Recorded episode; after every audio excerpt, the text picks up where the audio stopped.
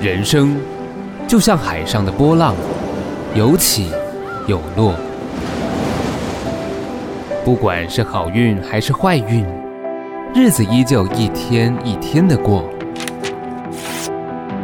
或许你无法得到天注定的三分，但靠打拼的七分，你肯定能紧紧握牢。爱，拼，才会赢。因为我是视障，然后是也听不太清楚，在外面可能做其他事情的时候，我是显得比较弱势，可能很多事情就是心有余而力不足。可是，在楼道场上，就觉得可以暂时脱离那个特殊的身份。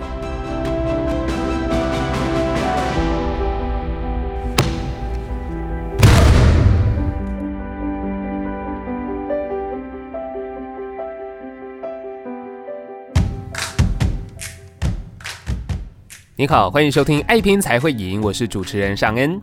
今天我们要来聊聊体育竞技。那在台湾哦，身障运动这一块啊、可能一般人对他有一些误解，他觉得可能不会很激烈。不过呢，代表台湾参加帕运的国手们都告诉我们，哎，这是错误的观念。其实身障运动也是很激烈、很竞争的哦。要成为其中的佼佼者，你才可以为国争光嘛。那尤其是我们今天要来了解的这一项运动——视障柔道。哇，比赛的过程更是相当激烈。不过，你有想过视障者要怎么摔柔道吗？我们先来听听看大家怎么说。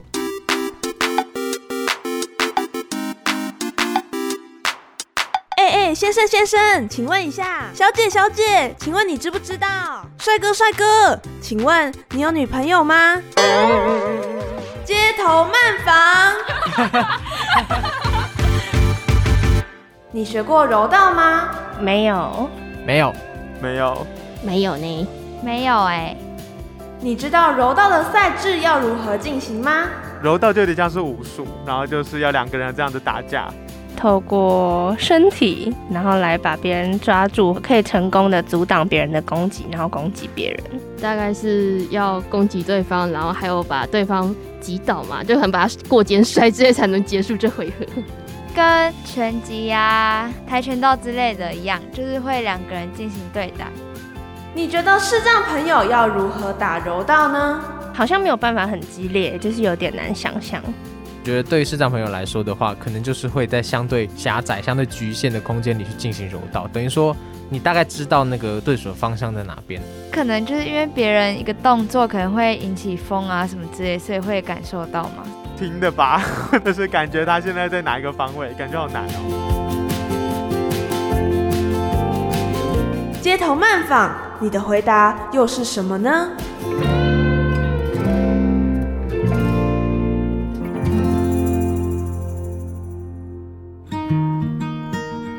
好，今天呢，我们来到的是桃园的体育大学，我们要来采访的是柔道国手李凯琳。凯琳你好，嗨，你好。李凯琳生于柔道世家，从小就接触柔道，曾在二零一二年伦敦帕运以及二零一四年仁川亚帕运获得银牌。因为家族遗传视神经萎缩症。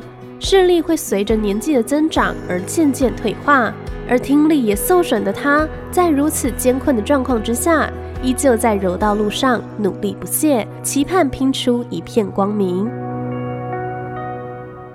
好，我们想先问一下凯琳哦，就是一般的柔道跟视障柔道的差异在哪里吗？呃，视障柔道和一般柔道最大的差别就是。视障柔道是，就是双方抓好对方的衣领，然后裁判才开始。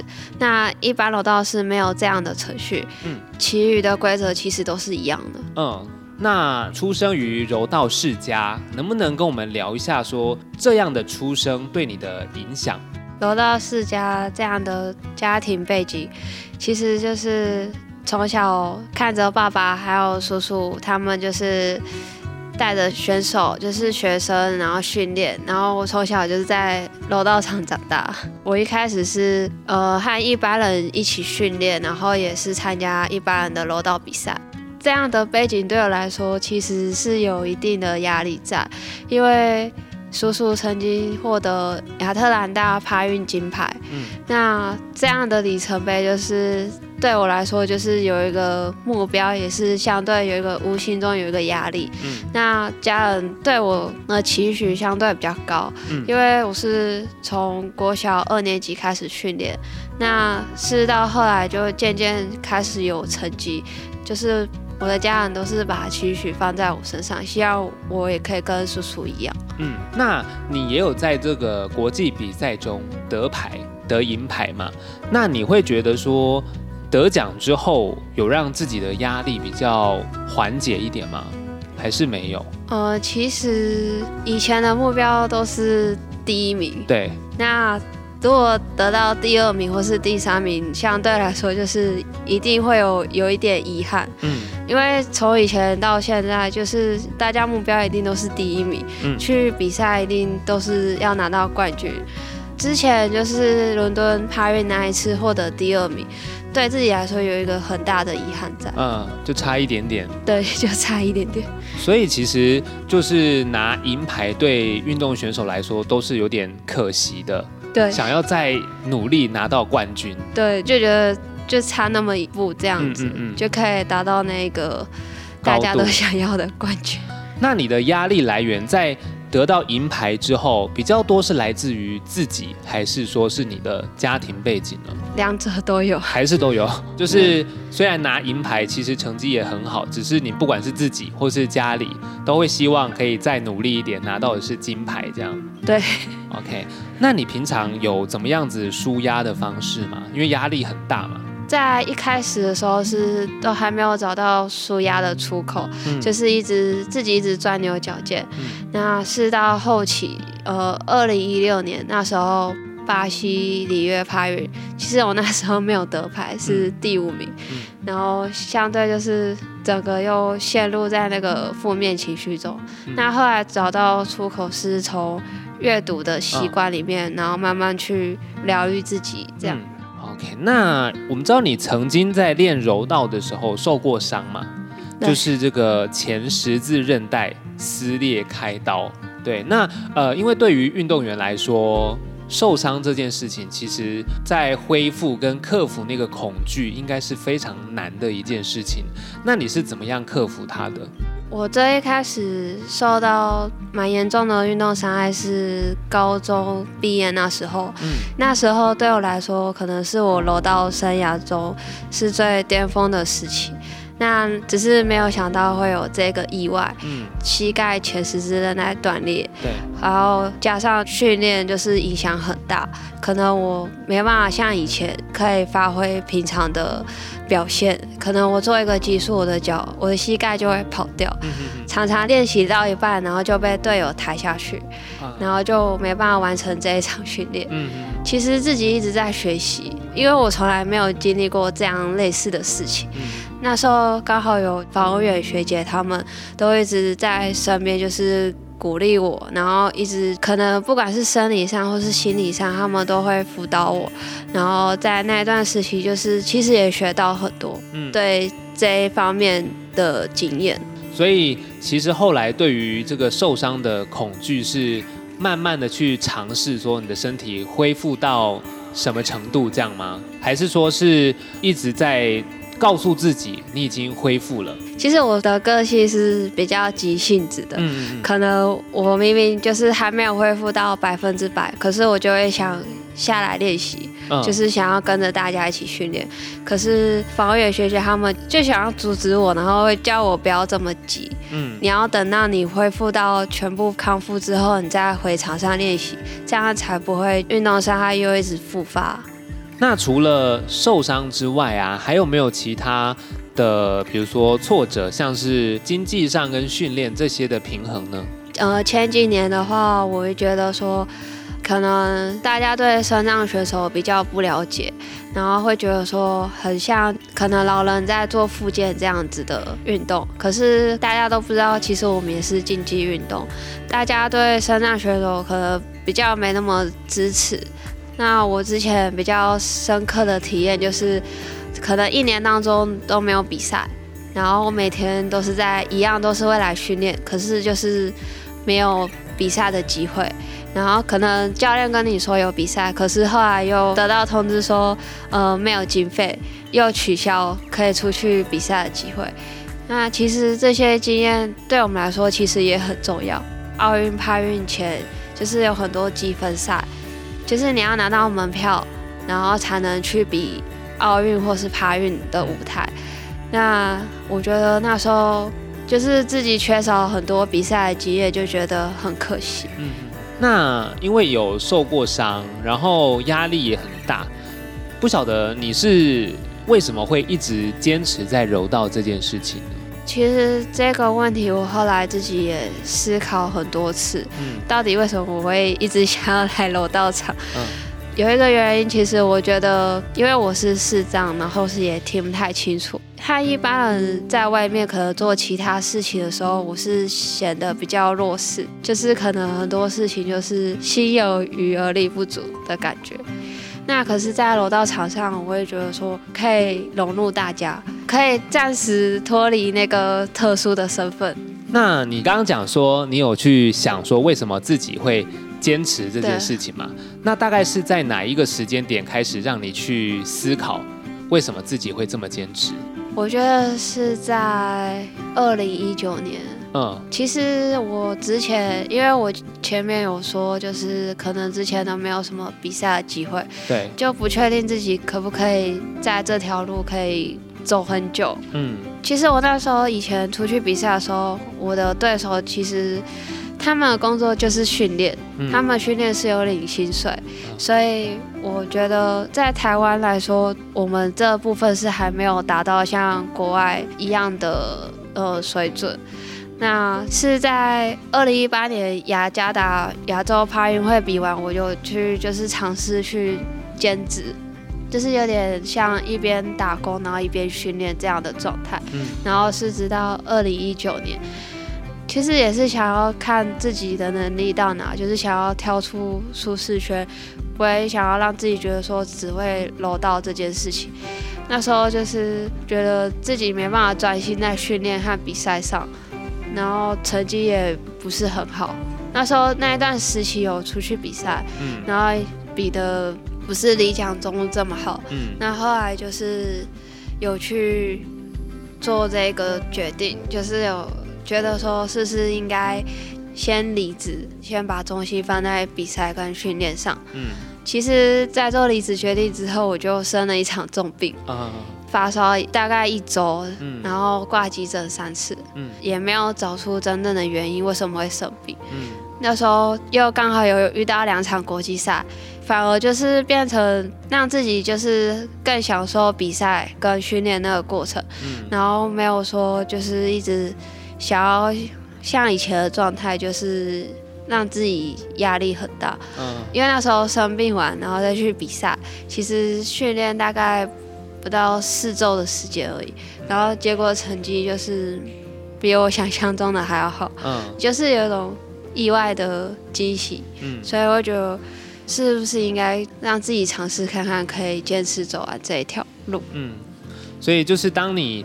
专注在柔道这件事情的时候，其实它带给你的这个成绩的反馈，反而是更好的一个状况。对，好，那我们访问到这边要告一个段落，那待会呢就要来进行体验了。Go！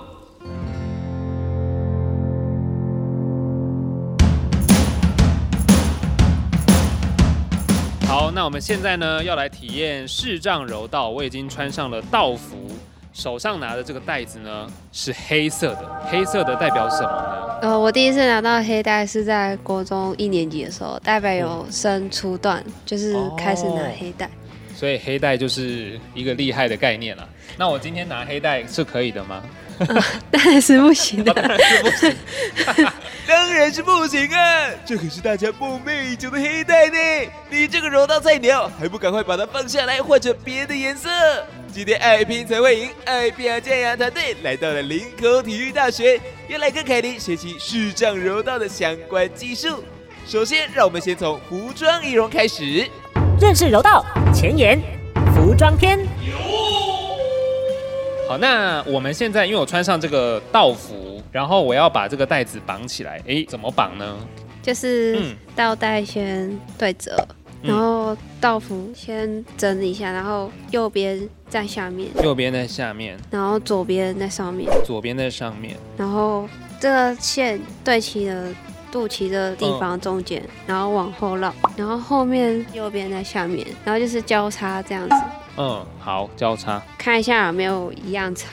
哦，有一样长。嗯，右边先在下面绕过来，然后左边在上面。对，左边这边从这里绕出来，哦，再从里面绕出来，这样。然后再拉紧，稍微整理一下。哦，要让它平整，这样。对，然后左边在下面，然后右边在上面，这样穿上来穿上来之后再拉紧，再拉紧。然后稍微整理一下。哎，我我是不是拉的怪怪的？我这样子，重来一次。上恩啦，我都听到凯琳的笑声了。看来你要入门柔道，光是练习穿衣服就得花很久时间喽。这样吗？还是是这样？第一天学这样可以啊？哦，是吗？标准这么宽松？对穿衣服有一些瓶颈，我们这个部分要进行很久。哎、我 我帮你绑一条。凯琳看不下去啦！小恩，你都多大的人了，还不会自己穿衣服，羞羞脸呢？对，这样可以。哦，这样可以啊，好终于完成了。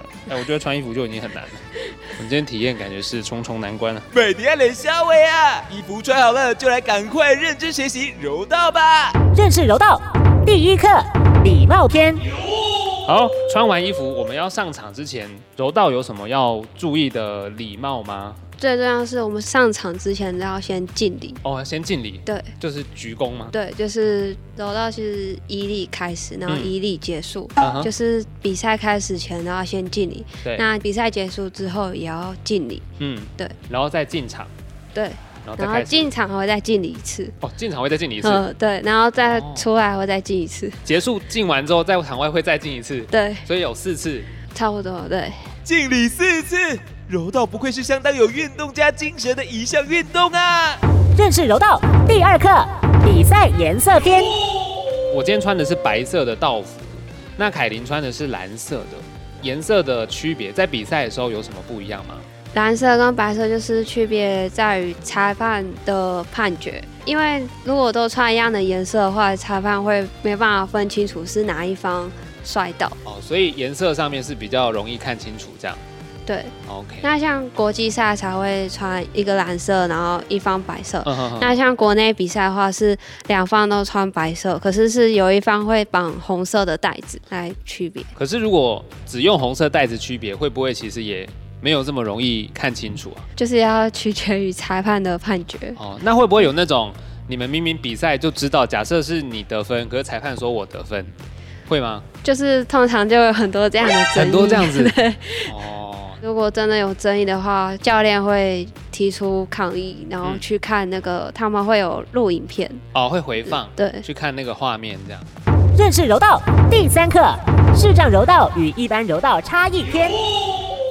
那我们已经知道上场要敬礼，然后颜色的区别。那我们一上场视障柔道的部分，一开始我们进行是要抓哪里？视障柔道就是嗯，这样互相抓好，然后这里抓道服，道服这里，哦，然后这样子抓好，嗯、然后开始。然后一般人是没有这样的程序，嗯、是直接这样敬礼，然后在原地然后开始。他们是有抢手攻击，就是会去抢对方的毅力。认识柔道第四课视障柔道基础篇。因为我们柔道是有分左边、右边的动作，嗯，嗯，那有的选手是右边攻击的选手，他就会抓右边的，嗯嗯嗯，那左边的话，他就会相对就是抓左边这样子。哦，所以是看那个选手自己习惯哪边就抓哪边。对，抓就是抓衣领跟手。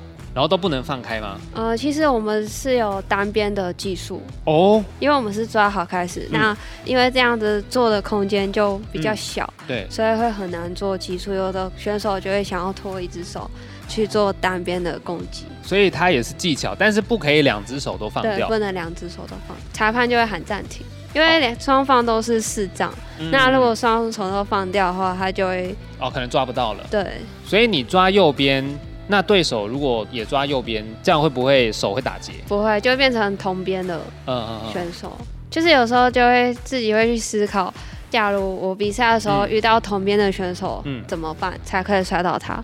那如果他是左边的话，对就会去想，那我要今天怎么跟左边的选手摔？我刚刚这个瞬间被抓的时候，我就觉得好像要被摔了，嗯就是抓了有那种被威胁的感觉。尚恩，不要怕，人家凯琳这么温柔，一定会轻轻的摔爆你的。认识柔道第五课护身倒法篇。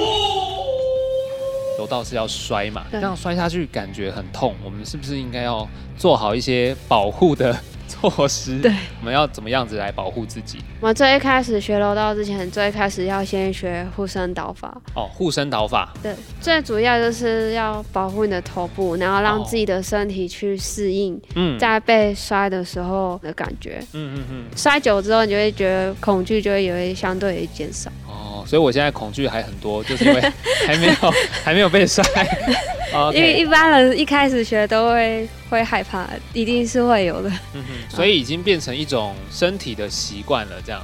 对跌倒的时候那个保护自己的方式是不是？哦，最主要就是头部，哦就是被摔的时候头一定要抬起来。嗯嗯嗯。哇，上恩，护身刀法学起来可说是终身受用无穷啊！赶快请凯琳示范一下护身刀法的精髓。现在从最基本就是先躺着，之后双手放在肚子，嗯放在肚子。这边，对，然后最主要是头要抬起来，头要抬起来，然后下巴缩起来，下巴缩起来，然后手往上，我觉得这样拍，打地板，对，然后要大力一点，这样。要大力一点，重点是你的头都要抬起来，都不能放下去，下巴要收起来，对，然后这样拍，这是最基本的。像我小时候，教练会叫我们这样一直拍，一直拍，大概五十下起跳。就是要习惯说跌倒的时候手要有这样的动作。对，就是手要习惯这样子拍。一般人如果跌倒是被摔的话，他手会去撑，那撑的时候就是手肘会受伤，可能会造成脱臼之类的。嗯嗯嗯所以我们要习惯就是用身体下去，然后这样拍。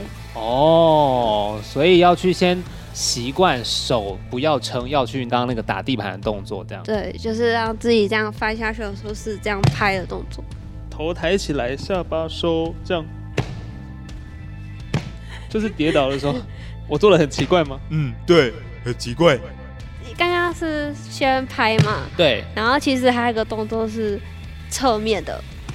哦，侧面的。对，因为我们有时候被摔不是正面下去，嗯嗯嗯嗯有时候是侧面，可能侧面，那一样也是头要抬起来，然后右手这样拍的时候四十五度角，嗯那脚的动作就是呈现这样的姿势，那左手是拍在肚子上，那换边的时候就是换过来，我有种小朋友要翻身的感觉。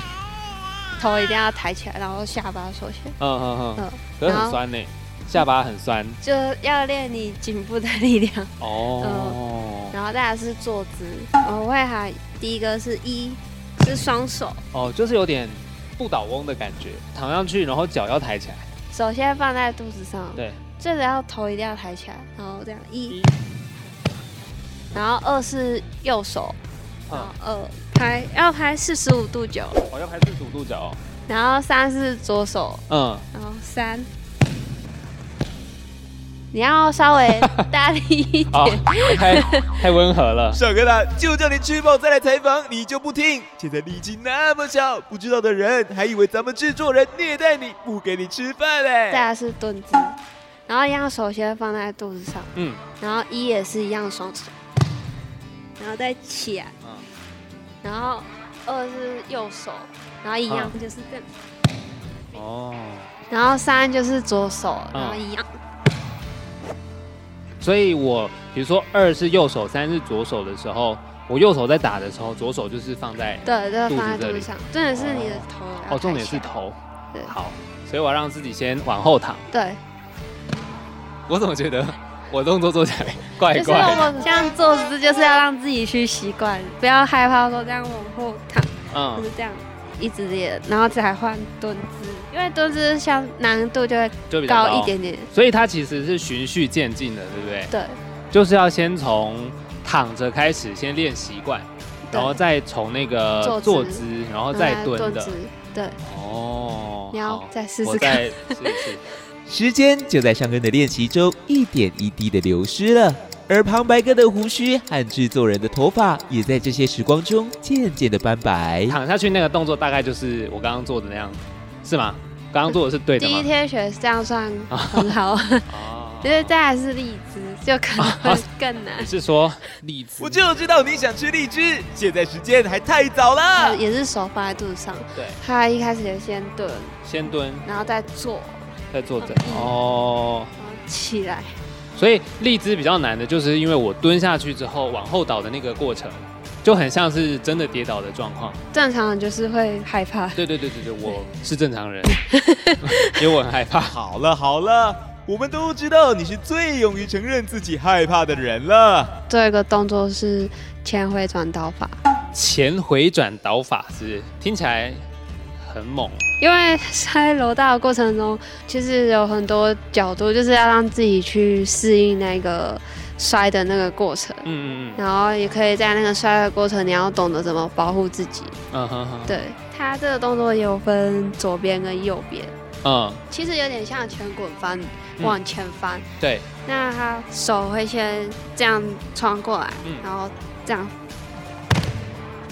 哦。那最后完成动作的时候是这样子动作，就是手也会去拍，然后头也是缩起来的。对。刚刚这个动作非常的精彩，然后换边就是刚刚一样的动作，只是换边而已。嗯。哦，很好啊。嗯，好什么好？人家凯琳做的当然是很好，但我们实在也是不忍看你出糗，所以这个前回转倒法就先暂时搁置一旁吧。其实我们在比赛的时候不会去想要。翻这样的动作，因为这样是被摔，哦、是平常练习的时候，就是被摔的时候也要学会这些动作。所以要摔人啊，比赛的时候要摔人，尽量不被摔这样。对 OK，了解。好，那我们现在是不是要来进行我们的训练？我们要练习这个护身导法。魔鬼训练开始，尚恩开始进行护身导法的训练。听背景这声音，咱们尚恩真的是很努力耶。A few moments later，头好酸哦，这是正常的吗？哦，正常正常。哦，是哦。哦，明天可能颈部会比较酸痛。是啊，防护员，颈部怎么样预防？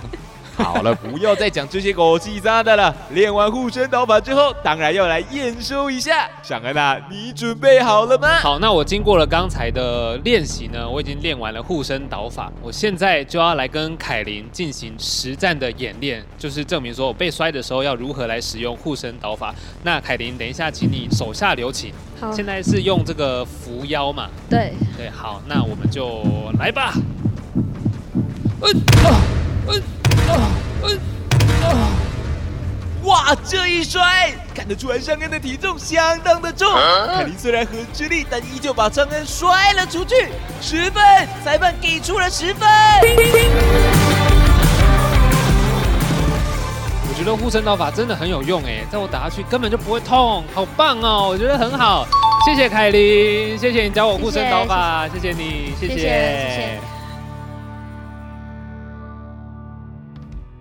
今天的体验到这边算是圆满失败。诶，为什么是失败呢？因为魔鬼藏在细节里呀。你知道咱们尚恩可是专业的配音员吗？让我们再听一次完整无码的演出。呃，好痛哦！还是不会痛？其实应该不会痛，对不对？可以再帮我录一个吧？好，再录一个。再最后一个。好，我这边就是一样配音嘛。呃。呃至于为什么这么做，让尚恩来告诉你吧。好，其实，在进行每一项动作之前哦，都必须要去学习它的基础。那像在柔道进行前，其实护身倒法就是它最基本的，你必须学会，你才能去进行体验。那今天呢，没有办法好好的把护身导法学到精髓，因为据凯琳他们的说法，其实要把护身导法实际的练好呢，都要花上可能。呃，两个礼拜、一个月，甚至半年的时间，所以其实并不适合在你刚接触到这件事情，然后就实际的去体验。那么在评估之下，哦，为了安全，我们还是请了这个专业的人士进行被摔的这个动作，就不是尚恩亲自去体验。我们找到了这个替身，哦，我们这个节目的预算比较高一点，找替身这样。所以还是要跟各位听众朋友说啦，其实任何的运动跟专业都是建立在长期的训练之下，并不是说你忽然间去接触，你就可以实际的去体验。安全还是要摆在第一。所以今天体验是失败，不过却是非常宝贵的一刻哦。未来有机会我再挑战柔道。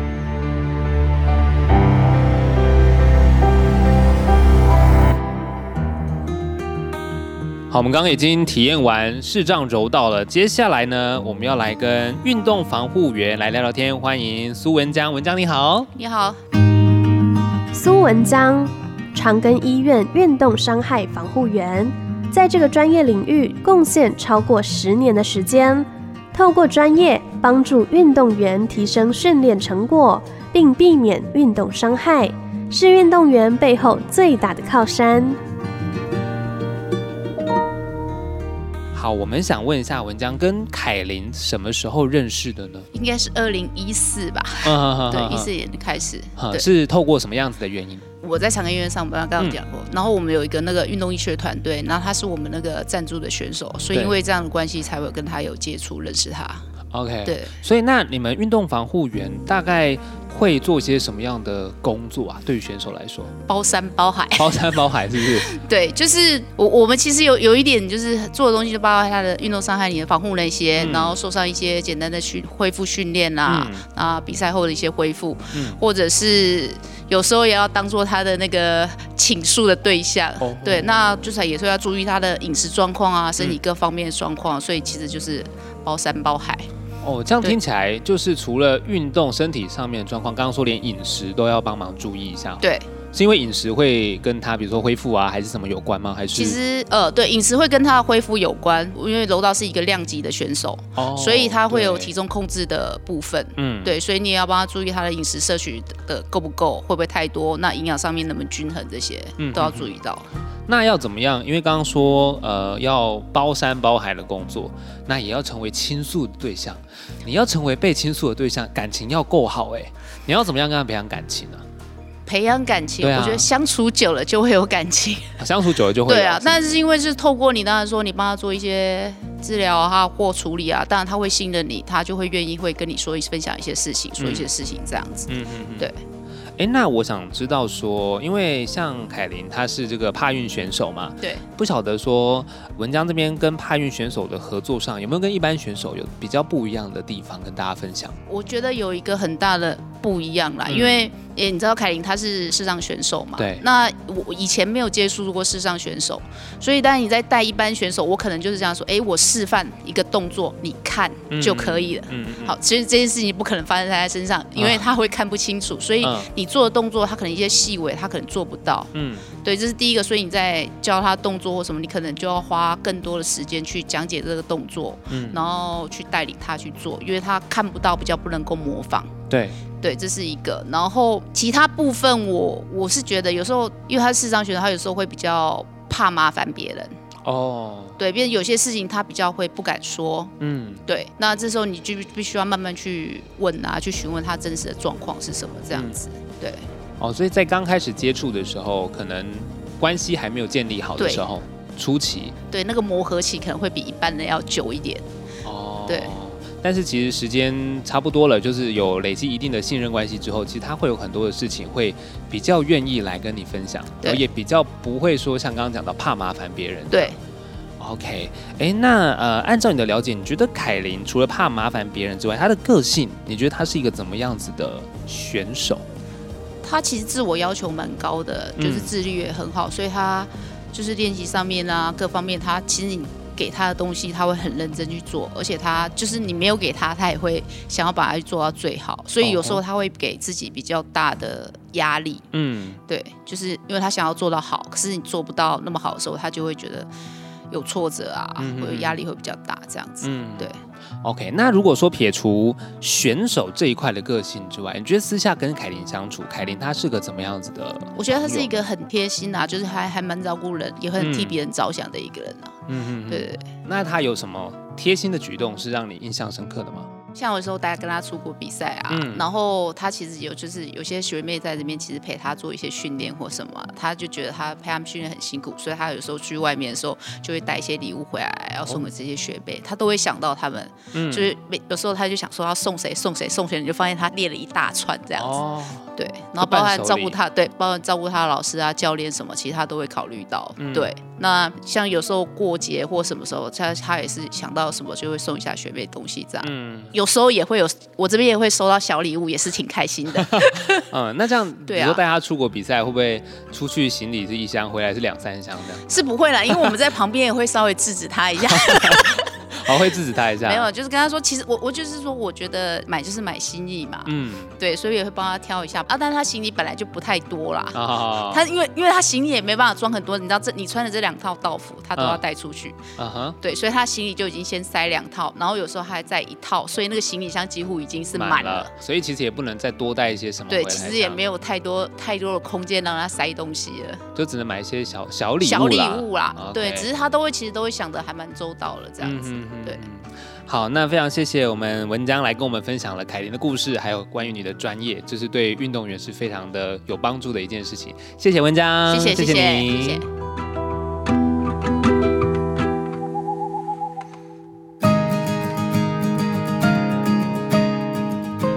今天尚恩学了护身导法。虽然没有学到精髓啊，没有被摔到，所以体验是失败的。但是我其实很喜欢今天学习的过程。凯琳她虽然是视障者，那听力也有一些影响，那她对柔道真的是相当有爱啊。从她教我护身导法的过程，你就可以了解到她的专业，还有她对柔道的坚持。所以俗话说，有爱就无碍嘛。我想这也是为什么他可以在柔道路上呢挺过来的一个原因。那当然也谢谢文江以及所有的运动防护员了。有他们的专业防护，才可以让运动员呢更专注在场上的竞技。所以这专业可以说是一环扣一环啊，缺一不可。那当然也希望台湾的生长运动环境是可以越来越完善的。好的，今天节目呢我们就到这边。喜欢我们节目，欢迎脸书按赞、订阅、分享，搜寻“爱到底工作室”。那我们就下次见喽，拜拜。因为我是视障，然后是也听不太清楚，在外面可能做其他事情的时候，我是显得比较弱势，可能很多事情就是心有余而力不足。可是，在楼道场上，就觉得可以暂时脱离那个特殊的身份。